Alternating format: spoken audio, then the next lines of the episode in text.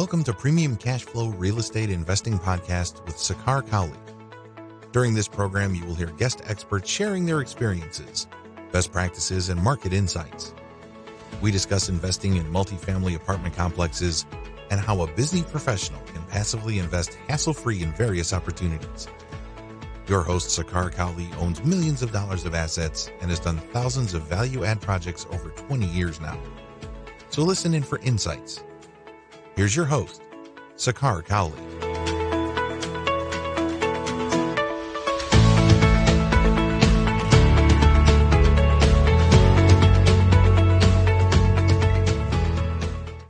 Welcome to another edition of Premium Cashflow Podcast. Uh, today, I have the pleasure of speaking with Brandon Hall. Uh, Brandon is with Hall CPA, and he is uh, the certified uh, CPA and a national speaker and founder of Real Estate CPA. Uh, their company does a lot of webinars and speaking engagements around you know tax benefits of real estate, and we are here to kind of learn more about it. Uh, Brandon and his company themselves invest uh, as well through passively and also have many investors who invest along them. Uh, Brandon has a previous career background from PricewaterhouseCoopers and Ernst & Young and after that he launched his own uh, company. So welcome to the show Brandon. I appreciate you spending time. Thank you so much for having me. I appreciate you inviting me on. Awesome. Uh, give us a quick background, Brandon, as to how you got started and kind of shifted towards, uh, you know, the CPA practice and also the real estate side of things. Yeah. So I started in, uh, I guess I, the journey kind of started in 2013. I was working at PricewaterhouseCoopers and was in their consulting practice, and I wasn't really enjoying it. Uh, so I started looking for a way out. I found real estate, as most people do. How do you get out of your corporate job and boom, invest in real estate, get, get the cash flow? And that was the original goal. Through that, I found BiggerPockets. So I was doing some research and stumbled across BiggerPockets, which is this big online forum for real estate investors. And I started uh, started asking questions, but then started answering tax questions. So people mm-hmm. were asking a lot of tax questions and I had a lot of fun, uh, fun a- answering as many questions as I possibly could, especially since I viewed my PwC job as very boring, and uh, this was providing me a little bit of an outlet. So sure. that that's kind of how I got into real estate to begin with, and then the CPA firm just sort of spawned on that. I mean, I was just answering tons of questions all the time, and people eventually started asking if I was taking on clients, and I eventually said yes, and uh, the rest is history nice nice. Uh, how does your firm look like today? Like you know how many clients and uh, eh, you know office employees and all that good stuff? So we have a team of 15 and we are currently in the process of adding three more so we'll soon be 18 wow we mm-hmm. have a little over 500 clients across the united states. They are mm-hmm. all over the place west coast east coast. We are a 100% remote cpa firms we don't have an office people don't mail us documentation and and we do everything on zoom everything on audio everything on video uh, and my staff is virtual too so i have a, a, completely remote team and they live all over the country uh, so that's what we look like today but every client is in real estate every uh-huh. single uh-huh. one mm-hmm. in some capacity we work with some really small landlords and we also work with like 10 figure funds so uh, so really large shops as well, and we'll typically provide the entire suite of financial services at that point. Mm-hmm. Um, and most of my team invests in real estate too. So collectively, between the 15 of us, we have 300 units. Nice. and I think it's a cool differentiator when we're talking about uh, CPA firms. Nice, nice, nice, nice to see a blend of uh, someone who has in-depth experience as to what happens on the ground, and also you know kind of see the tax benefits uh, uh, that yeah. come with it as well. So yeah. for our passive listeners, uh, Brandon, uh, you know, give us uh, some background about you know what are the different sort of investor types you see, and what sort of different benefits and limitations that you see when it comes to taxes in general. Yeah, good question. So you typically have people that are actively involved in real estate, and then you have people that are passively involved in real estate.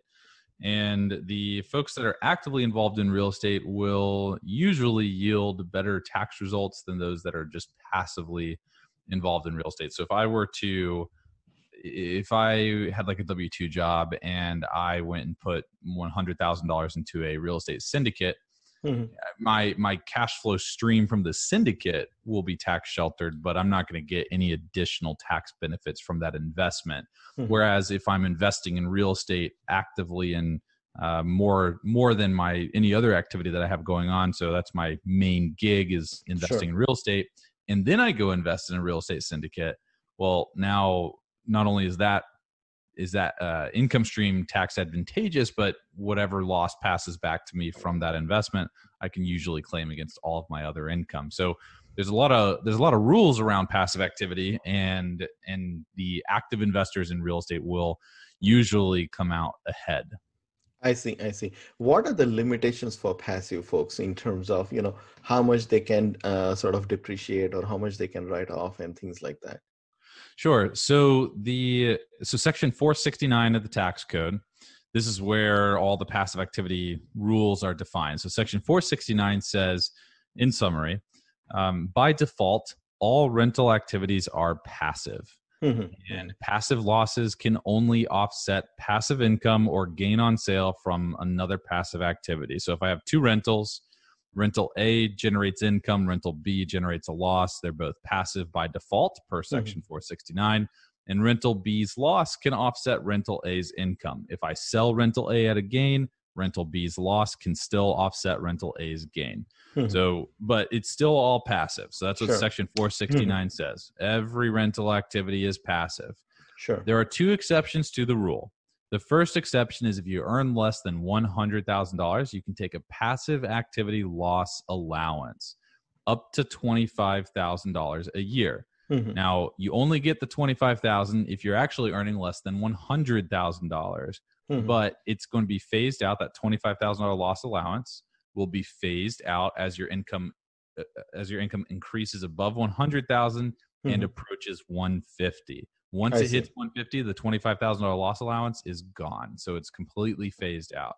That's exception number one to the passive activity rules. The sec, sec, the exception number two to the passive activity rules is qualifying as a real estate professional mm-hmm. for tax purposes. And that's the apex of tax planning. That's what everybody wants to hit, right? The real sure. estate professional status. It's a lot harder to hit than most people will tell you. Sure. And it is actually relatively black and white. A lot of people think that it's very gray and it's not very well defined. And that's not true once you read all the tax court cases on the topic. But um, but, but the point is that that is an exception to the rule. So, mm-hmm. section 469 says all rentals are passive. Passive losses can only offset passive income unless you earn less than 150K. That's exception number one. Or you qualify as a real estate professional. That's exception number 2 mm-hmm. Now, why would we care about an exception? Mm-hmm. We care about the exception because if we qualify for one of these exceptions, we can take our rental losses and we can offset our other income streams because what we're doing is we're reclassifying them. We're pulling them out of that passive activity bucket and we're putting them into the non-passive bucket. Uh, and now I can I can have a rental that generates a ten thousand dollar loss, and I can offset my W two income or my spouse's W two income with that loss. So it becomes much more powerful if I can qualify for one of the exceptions. Wow, that's awesome. So basically, you're saying from uh, if I were to maybe categorize uh, categorize at a high level, so you got the passive, the active, and then I guess uh, uh on top, the apex, as you said, is the professional status, wherein you can pretty much uh, write off and come right through uh, your earned income, and technically can also pay no tax, basically.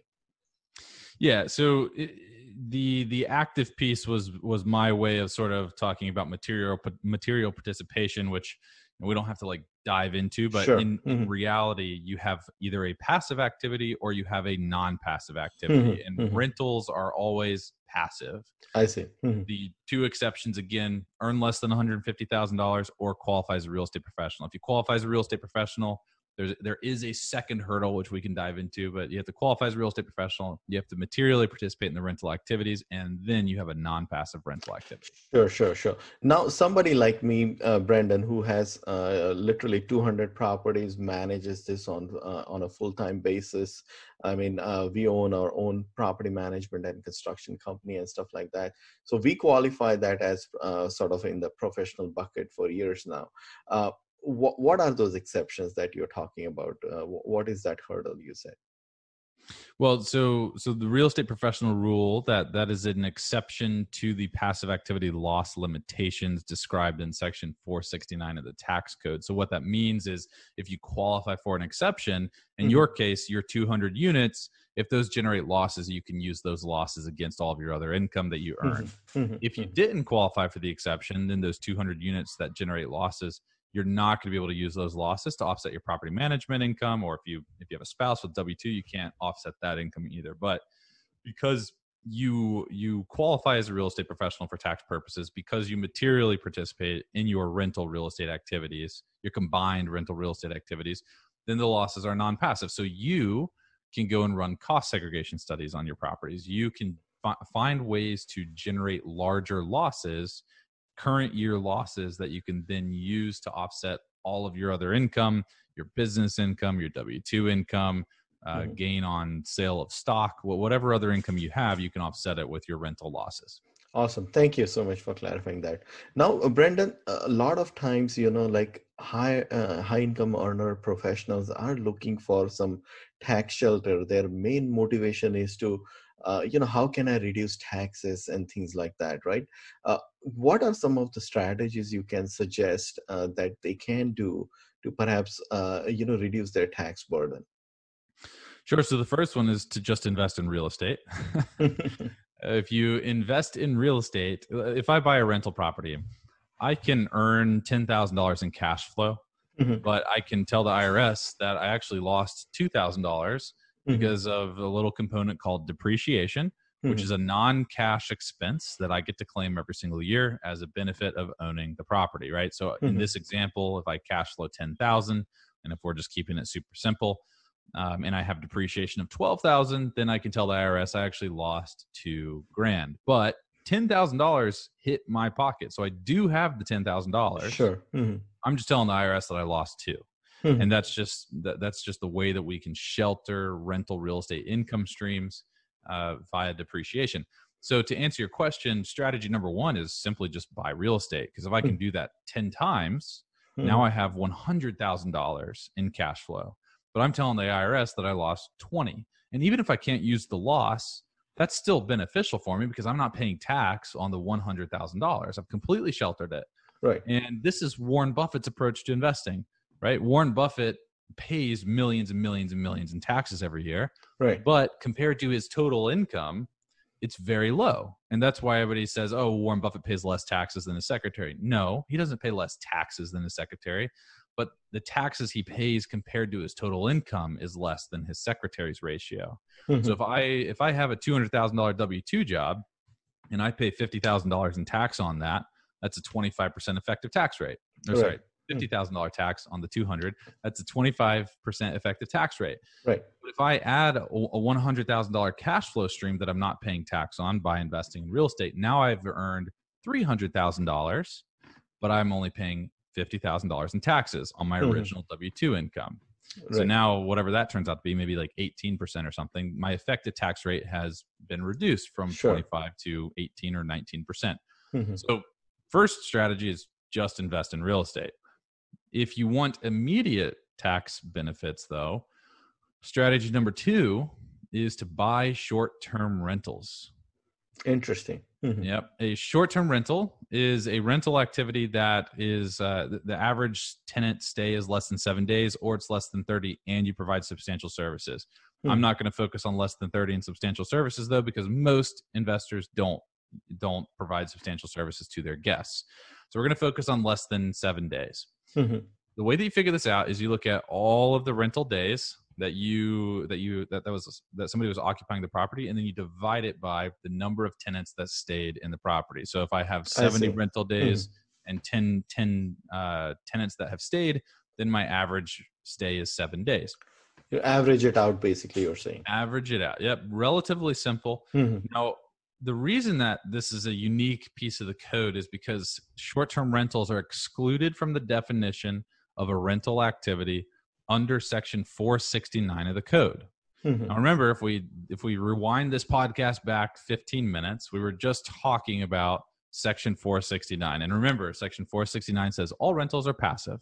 Mm-hmm. To get around the passive activity rules, you have to earn less than $150,000 or you have to qualify as a real estate professional and materially participate in your rental real estate activities. Mm-hmm. Well, if a short term rental is not included in the definition of rental activity per section 469, then that means that a short term rental falls outside of the scope of Right. section 469, meaning that you don't have to qualify as a real estate professional in order to claim your losses. You just have to materially participate in the rental real estate activity, and it's a Mm-hmm. much lower bar. It's also something that people with full time jobs can qualify for I see. people can't people with full-time job people with full-time jobs can't qualify for real estate professional status because to be a real estate professional you have to spend 750 hours in a real property trade or business Sure. and Mhm. more than half your time so if you have a full-time job and you spend 2000 hours in your full-time job you have to spend an additional 2001 hours in real estate and that will Right. never fly if you're audited that- right, tax court right right, right. so you have a short term rental. Now you don't have to qualify as a real estate professional. You just Mm-hmm. have to materially participate. A short term rental does not go on Schedule C. It stays on Schedule E, and that is not up for interpretation. That's how it works. It Mhm. only goes on Schedule C if you're providing substantial services to your guests. Otherwise, it's on Schedule E. It's a short term rental. It falls outside of Section 469, meaning that you can, if you want to, you can cost segregate it and you can take the losses as non passive as long as you materially participate. I see. And and that in turn you're alluding to that all those losses you can write it out against your earned income as well. Would that be a correct statement, Brandon? Absolutely. I see. I see. Got it. Now, uh, Brandon, what about uh, let's say if high income earners are uh, you know earning right, and then uh, can they do anything uh, from entity structuring, like maybe set up an LLC and perhaps uh, you know do something to the extent that they can classify themselves as um, you know entrepreneurs and open some 40 uh, like solo 401k accounts and things like that can, can that be used as a hedge that you can maybe perhaps uh, uh, you know invest a lot more dollars into your 401k uh, something of that nature Good question. And the answer is no. Mhm. So setting up an LLC, setting up a business is generally you know, 90 times out of 99 times out of 100 not going to help you Mhm. uh, from a tax perspective. So I can set up an LLC and I still get to claim all the same expenses that I could claim if I didn't have an LLC. All I'm looking Sure. for Hmm. with expenses is was this a business expense? And I do not need any sort of LLC structure in place in order to do that. When we're Right. talking about rental real estate, an LLC is not going to help you from a tax perspective. Mhm. Uh, so you can put property into an LLC or you can own it personally, and you're not your tax situation is not going to change. right llc as they say is passed through directly basically Mhm. Exactly. Yep. It all passes through, so there's no real ben- there's no real uh, change in your tax position. If you Sure. were to set up an S corporation or a C corporation, now we're changing the tax position, but we wouldn't want to go that route with rental activities. We might go that route with a management company, something along those lines. Now, your question about the solo 401k, Mhm. y- if you you don't need to set up a company to run a solo 401k you just have to generate business income self-employment income so Mhm. i can go and offer you know tax services on a 1099 basis and that 1099 income can be contributed to a solo 401k i or i could Mhm. go and set up an llc like hall cpa pllc Mhm. and i could offer services through that company and Mhm. i can set up a solo 401k through hall cpa but the key is, is that I have to be generating self-employment income. Mhm, mhm. A- a- And uh, I guess it's assumed you're saying that uh, income generated off of that has to be then uh, invested back into uh, if you're say uh, let's say uh, putting a solo 401k so you cannot like really take your uh, you know your normal income and uh, invest it w- would that be correct statement So you can't take your W two income and put it into a solo 401k. No, you can you cannot do that. Right, right. Okay, sounds good. Sounds good. Now, um, staying on the passive investors' uh, uh, mind, uh, uh, Brandon, sometimes passive investors uh, kind of do not wrap their head around some of the tax benefits that come with it. And and I'm more referring to, let's say, passive investors are investing in uh, various syndicates, and you know, you see a paper loss, a K1 statement at the end of the year. Can you maybe explain how that works and uh, you know just kind of uh, give us some numbers uh, uh, in terms of let's say if i invest 50000 or $100000 uh, in a syndicate you know obviously you're getting cash flow and things like that but at the year end how does that sort of K1 help you or uh, shows a negative number? Can you maybe delve into that? Sure. So the simple answer is that in most cases, if I'm investing in a syndication and I've got a negative number coming back as that that rental real estate income box on my K1, um, in most cases, it's actually not going to help me currently. Mm-hmm. But it doesn't mean that it doesn't help me at some later point. So let's let's explain this. So if I invest one hundred thousand dollars into a real estate syndicate, let's let's assume that I'm investing into a multifamily syndicate, since that's the those are the hot syndicates these days. Sure. Mm-hmm. So I invest 100k into a multifamily syndication, and uh, and in, in the multifamily syndicate, they run a cost segregation study. And a cost segregation study, the what what they're doing is they're basically saying, okay, we bought this property and we're going to depreciate it over 27 and a half years, but we know that not all the components within the property will actually last 27 and a half years. So let's run a cost segregation study to segregate the value of the acquisition between different depreciation uh, buckets, so different mm-hmm. life buckets, sure. uh, so that we can get a more accurate representation of when the components within this property are actually going to um, die, essentially. Sure, so sure. the mm-hmm. cost segregation study takes the acquisition price and it cuts it up between a five, seven, 15, and 27 and a half year uh, depreciation life buckets. So you mm-hmm. get you end up with these four buckets. Now, with the 2017 Tax Cuts and Jobs Act, we now have 100% bonus depreciation. Right. 100% mm-hmm. bonus depreciation allows us to immediately expense via depreciation any component with a useful life of less than 20 years. So wow. if we mm-hmm. go back to that cost seg study, we're, we're taking value out of the 27 and a half bucket and we're putting it into five, seven, and 15 year buckets. Mm-hmm. And then we look at bonus depreciation and we realize, oh, we can 100% expense all that because it's less than 20 years. Wow. So that should be a large percentage at that point, right? Uh, typically about 25 to 30% of the acquisition price. Yes. Wow. Mm-hmm. Yep. So if I buy a million dollar property and I run a cost segregation study, I can typically bonus depreciate 250 to $300,000 in the first year.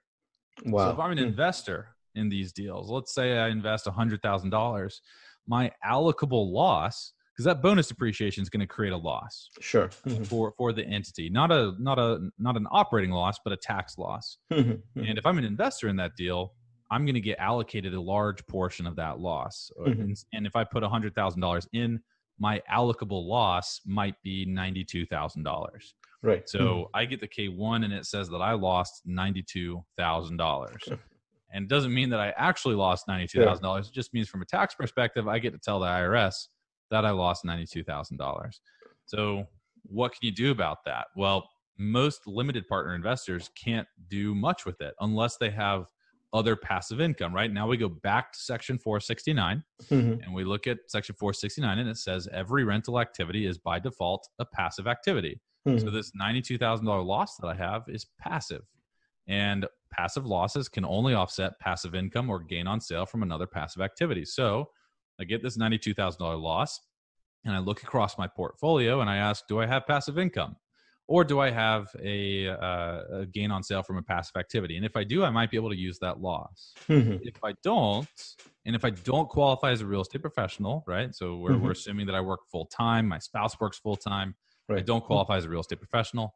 I can't use the loss. It, it's just a big fat $92,000. I might get a little upset, or I might realize, oh, this is going to be suspended and it's going to be carried forward indefinitely mm-hmm. until I can generate passive income or I have gain on sale that this loss can offset or until this activity is disposed of.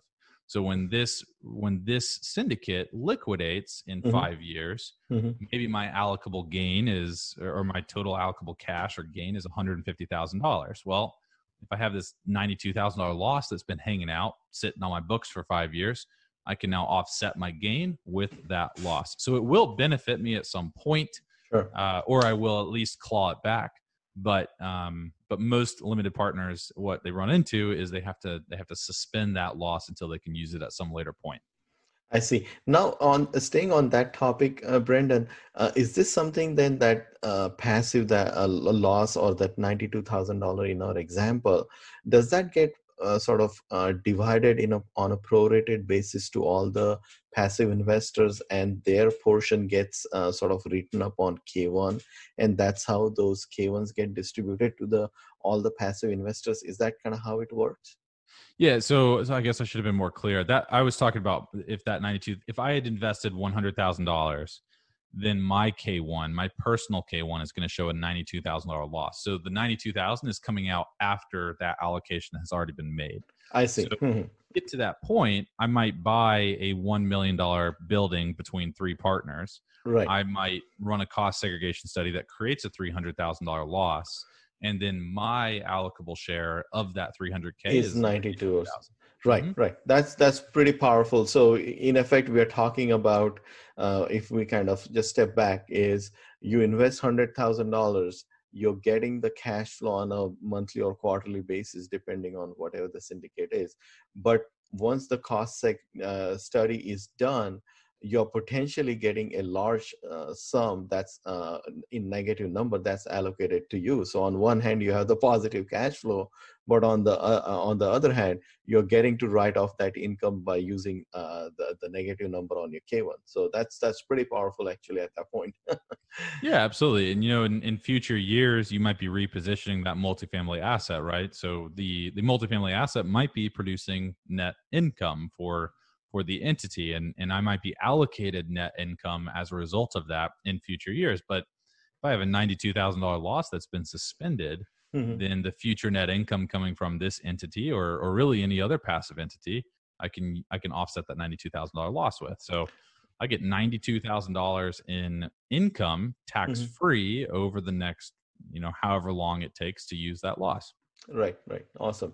Uh, and now, uh, Brandon, uh, speaking of this bonus depreciation, right?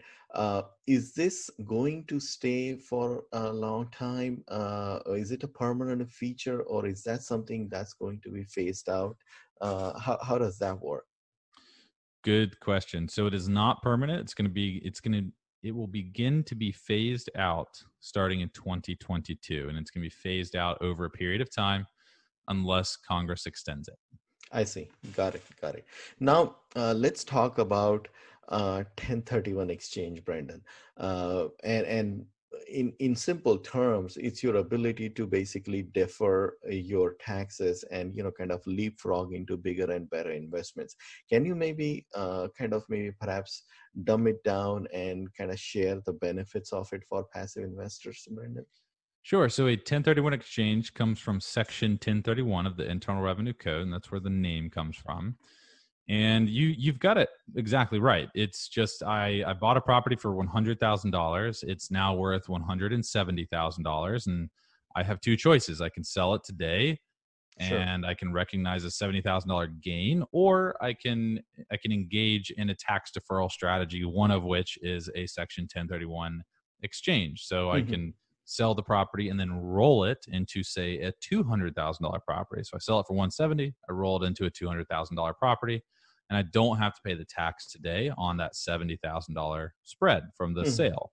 Right. So I'm just basically deferring the recognition of my gain. And 1031s are are quite powerful. I can 1031 forever and then I can die and then I can pass that that remaining asset down to my children and they get a stepped up basis in the asset. So right. I could 1031 for you know five decades. Mm-hmm. Let's start with a hundred thousand dollar property, and I could end up with a five million dollar property. But if I sold the five million dollar property, I'd have a really big gain, right? It's been right. it's been built up over five decades. Mm-hmm. Now it's five million dollars, and if I sold that, it'd be an astronomical gain and an astronomical tax. But if I die and I pass it to my heirs, they get a stepped up basis equal to the fair market value of the property as of the date of my death. So if it's mm-hmm. worth five million dollars, and their basis increases to 5 million meaning that they can sell it for 5 million. And since their basis is also 5 million their gain is zero. Right. So 1031 exchanges are a great way to to actually one just defer recognition of tax on any sort of built-in appreciation mm-hmm. but also a really great way to uh, it, it's good to integrate with estate planning and and it's a good way to just start generational wealth that's awesome. That's awesome. Uh, now, uh, speaking of that uh, 1031, uh, Brandon, um, how about like let's say in your example where we started let's say from 100000 and you went on multiplying and climbing up the ladder and eventually you had a let's say a, ficti- a fictitious property you sold uh, at 5 million right and you let's say uh, went through property 1 through 10 before you were disposing of the 5 million property right? Now a, a bit of an intricate question comes in is that uh, let's say you were going from property 1 2 3 4 5 6 7 8 and so on right? And what if, if you were doing improvements to the property? You know like for example let's say you buy a uh, you started with 100000 but as you went along in your chain of properties let's say you bought a property for uh, let's take another hypothetical example uh, at let's say property number four you were uh, at 1 million for example. Uh, but then uh, for that 1 million purchase of the property let's say you are again adding another let's say 300000 in different improvements that you would have done. How does that sort of work with the Uh, basis like does that mean that 1 million plus 300,000 you would have invested. Does that basis get stepped up to that number? Can you maybe kind of clarify some of that? Yeah, absolutely. So let, us keep it really simple. Let's say that you started with a hundred thousand dollars. That was your basis. That was the fair market value, and then over time, you you never added another dollar to the property. And let's just also say that you never depreciated the property, which is not allowed, by the way. So take this example with a grain of salt. But mm-hmm. for for the purposes of simplifying the numbers, sure, you never depreciated the property. So we get to this one million dollar property Mm-hmm. We've deferred our gain all along the way. Our basis is still 100K because we've never added another cent. We've never depreciated the property, which mm-hmm. is again not correct, but sure. Mm-hmm.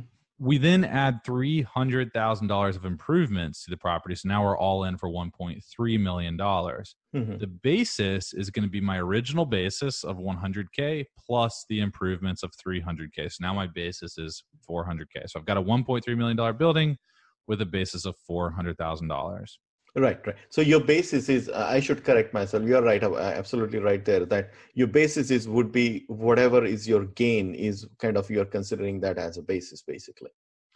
Well, no. So, so for tax purposes, the basis is the cost to you, mm-hmm. and the built-in gain is what we're deferring, right? So we're rolling that over. So the built-in gain will not become my basis, and this is where it kind of gets confusing. It's like, well, wait a second. I put a million dollars I own a million dollar property, so I put a million dollars into it, which is true, mm-hmm. but you haven't paid tax on 900k of that, so it doesn't get to be counted as basis.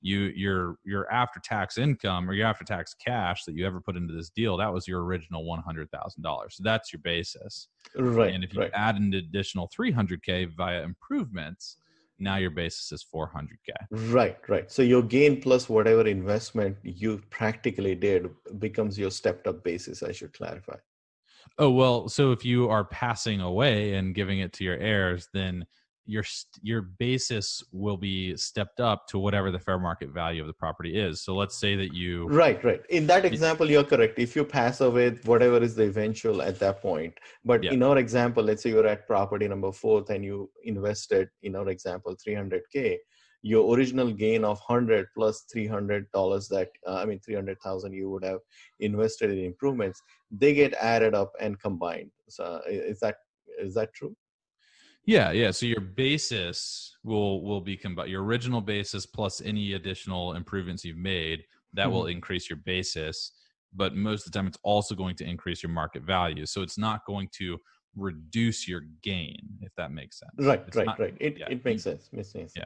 Good unless and, you make really bad improvements non-value add improvements. Right right right right. Makes sense. Now uh, speaking of different property types within the uh, 1031 exchange brendan uh, can i maybe go from let's say a single family house to a multifamily and perhaps mm-hmm. go into let's say a self storage or uh, some industrial property? How does that work you can go from real estate to real estate as long as there's investment intent. Yes. What you cannot do is you cannot exchange paper for real estate. So sometimes we run into folks that are invested in syndications. They own a stake in an LLC, which is a partnership, and they think that they can exchange or defer the gain coming out of that. And that is not true unless you run some pretty exotic strategies. So when you are invested in an LLC, you own paper. You don't actually own the underlying asset. And because you don't own the underlying asset, you cannot exchange your stake for real estate. You would be exchanging paper for real estate at that point, which is not allowed. But you can go land to single family homes, multifamily homes, commercial. You can go back to land. You can exchange real estate for real estate. I see. Good, good. Thank you. Uh, mm-hmm. Now, uh, Brendan, speaking of like, let's say for the active uh, real estate owners and things like that, uh, what are some of the steps for like bookkeeping or record keeping that you can recommend so that, uh, you know, we kind of stay compliant with, uh, you know, any of the IRS audits or any questions that come along? Can you maybe give us some best practices for bookkeeping and record keeping?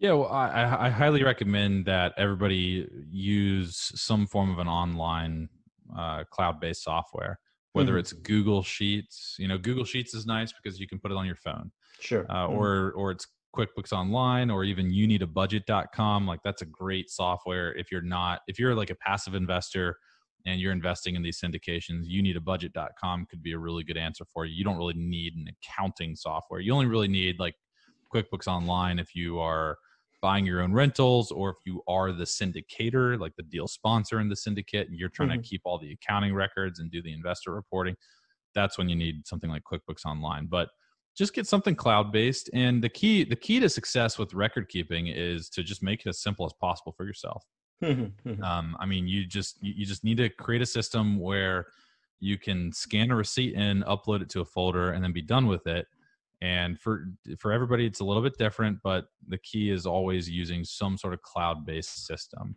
If you don't use a cloud based system you run the risk of getting audited. I mean you don't run the risk of getting audited because you're not using a cloud based system but if you get audited sure. five years later you're going to be looking for paper receipts that may not exist anymore. So you you really need to kind of categorize it and uh, put it in an archive somewhere in the cloud Makes sense. Makes sense.